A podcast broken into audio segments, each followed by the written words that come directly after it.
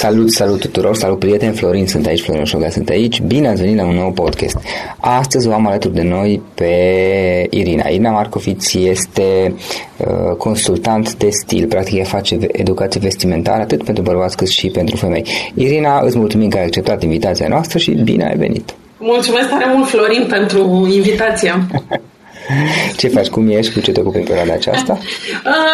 în perioada asta, sincer, îmi pun la punct strategia de marketing pentru restul anului, îmi organizez câteva evenimente pe care le voi avea la toamnă și îmi îmbunătățesc un program online foarte simpatic care se numește 60 Days of Styling. Foarte interesant. Hai, poate vorbim și două cuvinte despre 60 Days of Styling. Uh, hai să vedem puțin ce înseamnă consultant de stil. Cu ce te ocupi tu, de fapt? Uh, consult- în momentul de față. Consultant de, de stil poate să însemne mai multe lucruri. Uh, a zice că foarte depinde foarte mult de uh, se, înseamnă în primul rând sesiuni individuale sesiuni individuale, fie cu bărbați, fie cu femei. Practic, um, este o metodă prin care înveți acele persoane tot ce înseamnă ABC-ul stilului vestimentar. Cum să se îmbrace, în funcție de siluetă, cum să construiască o ținută, cât să accesorizeze, cum să integreze trendurile în garderoba proprie, cum să facă shopping, și cum să nu exagereze la cumpărături. Um, separat de consultanța individuală pot să existe, sau mă rog, eu cel puțin organizez uh, fie workshop-uri, fie cursuri care pot să aibă o durată de la 2-3 ore până la un weekend întreg și pot să fie fie workshop-uri deschise pe diferite teme de tipul um, nu știu, care sunt tendințele pentru un anumit sezon sau cum să-ți descoperi stilul vestimentar sau pot să fie workshop-uri sau cursuri organizate împreună cu o firmă, cu diferite organizații care uh, își doresc pentru angajații lor fie să înțeleagă un anumit tip de cod vestimentar, fie pur și simplu să îi instruiască cu privire la ce înseamnă o ținută profesională. Stil, de stil pentru mine mai înseamnă și foarte multe proiecte cu diferite branduri de modă, cu locații de shopping, um, la mine, cel puțin, lucrul acesta se duce și către zona de blogging, uh, prin articole practice sau articole care țin tot de mhm. ed- educație.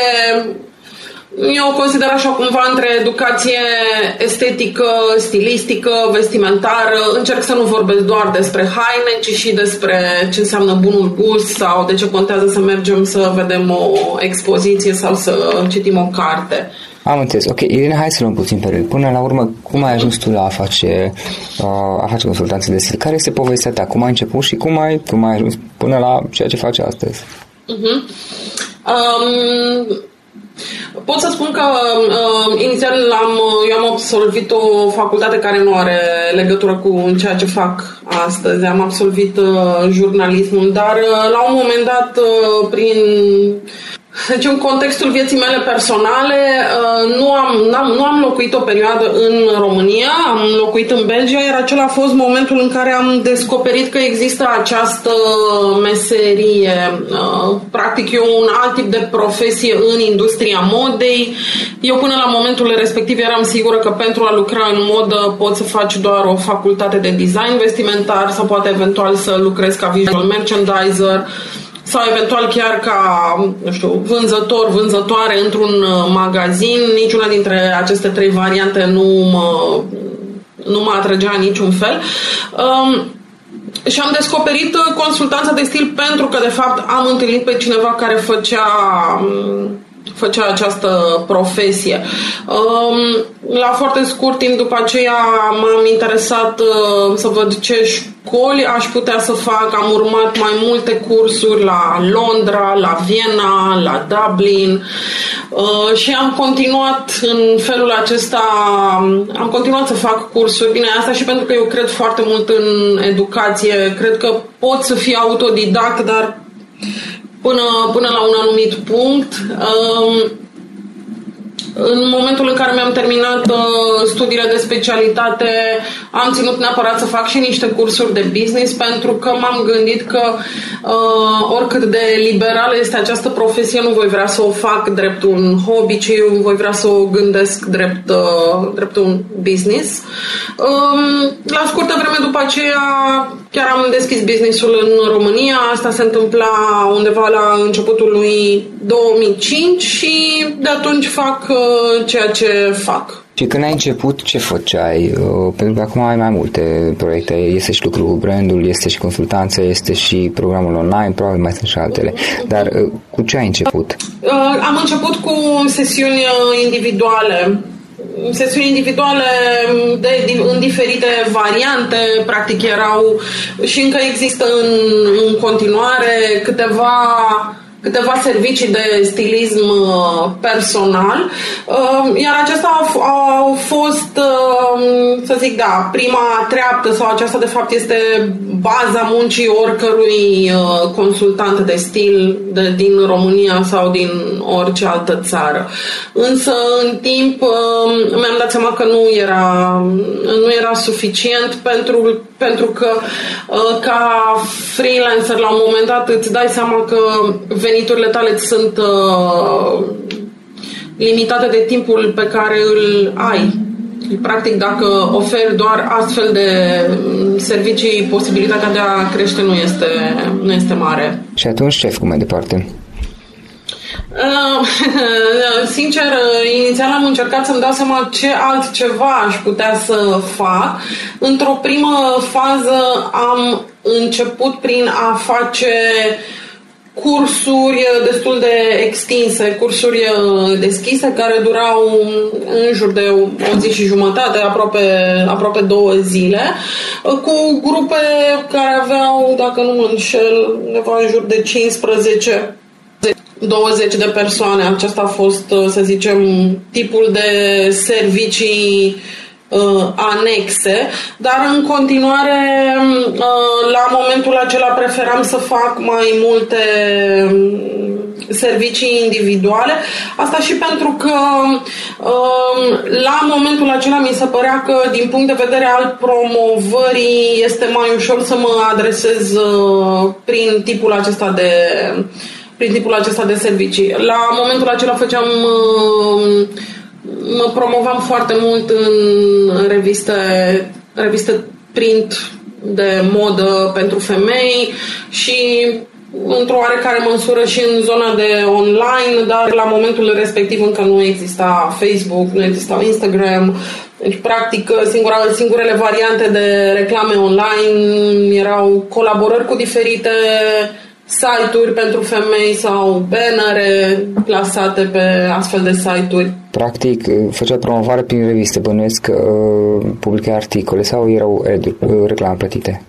Erau uh, ambele, ambele variante. În primii doi ani de zile am scris în egală măsură și advertoriale care țineau loc de uh, reclamă.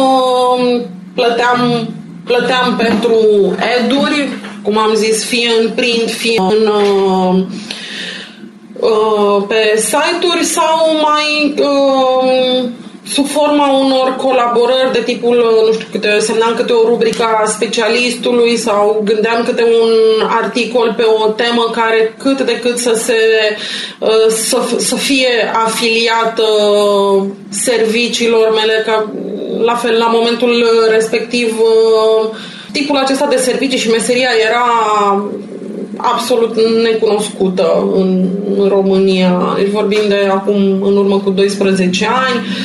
Uh, mi-aduc și acum aminte că primeam e mail sau telefoane în care mi se cereau fie, nu știu, să croiesc câte o rochie sau să fac un coc pentru domnișoară sau, în fine, tot felul de uh, variante de tipul acesta iar uh, sigur că ulterior simțeam nevoia să clarific lucrurile, să dau foarte multe informații, de asta spun că uh, cumva și în continuare simt că meseria mea are foarte mult de a face cu uh, educația. Irina, uitându-te puțin în urmă, trei lucruri pe care, trei lucruri pe care le-ai învățat pe pielea ta și care te-ar fi ajutat să le fi știut poate de la bun început, când ai, când ai început totul. Uh-huh. Um, pot să spun, um, pot să spun, să dau exemplu de trei lecții pe care le-am învățat. Uh-huh. Um, unul este faptul că um, este nevoie să te adaptezi la piața locală. Uh, Există o foarte mare diferență între teorie și practică. Ca să-ți dau un uh, exemplu, în momentul în care am făcut uh, în care am terminat uh, cursurile de specializare în Londra, unul din, uh, una dintre recomandările principale de promovare a business-ului erau uh, promovați-vă în uh, în cercul cunoștințelor, uh, familiei și veți vedea că în scurt timp veți avea foarte multe uh, recomandări, clientele vor uh, vor face la rândul lor uh, recomandări. În România, genul acesta de recomandări nu funcționează atât de mult cum funcționează în alte părți. Diferența este majoră. În Anglia, de exemplu, businessul de consultanță de imagine se bazează pe mai bine de 60% pe recomandări personale. A zice că în România probabil că este undeva la mai puțin de 10%. Uh, asta și pentru că e o diferență majoră de mentalitate. Din păcate, mă, femeile uh, româncele în general vor să vadă evo- să li se vadă evoluția stilistică ca fiind un um, o reușită merita lor. merita lor, da, exact, o reușită personală și le este foarte dificil să recunoască că au uh, apelat la altcineva.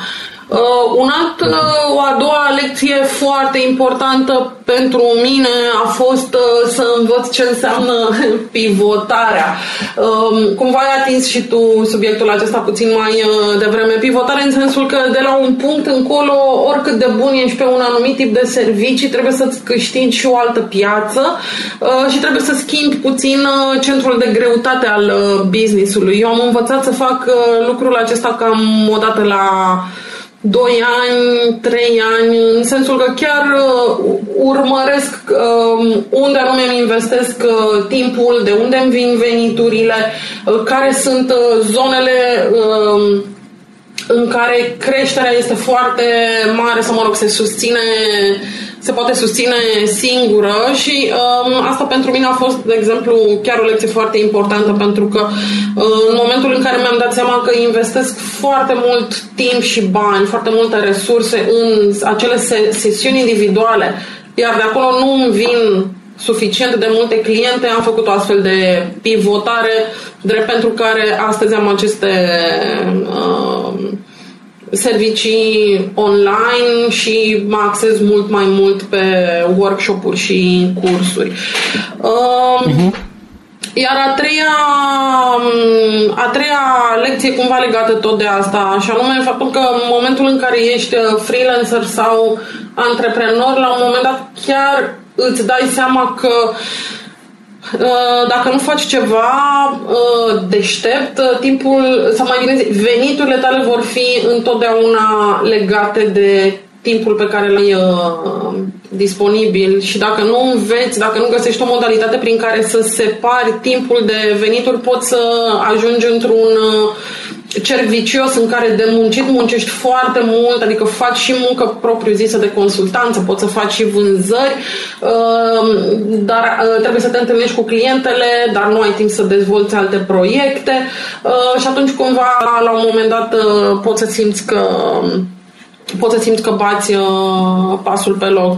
Uh, pentru mine, nu știu, lecția asta a venit, uh, a venit foarte legată de cea de dinainte, de cea cu pivotarea și crearea unor servicii noi. Uite, este foarte interesant, acum ascultam și ce zici tu Uh, și cea cu pivotarea și uh-huh. următoarea uh, și într-adevăr în, într-adevăr la, tu ziceai că la 2 ani am mai auzit teoria asta cineva îmi spunea odată la 5 ani probabil că fiecare are nu știu zic, periodicitatea lui, uh-huh. dar într-adevăr și la mine am observat că după o anumită perioadă trebuie într-un fel sau altul să, să pivotez, cum zici tu foarte bine, și să, nu știu, să, să schimb cum, cumva, nu ne, poate, poate direcția sau dacă nu direcția, cel puțin calea pe care merg în acea direcție, pentru că lucrurile care când, cândva au funcționat și care au funcționat până acum, la un moment dat încep să nu mai funcționeze.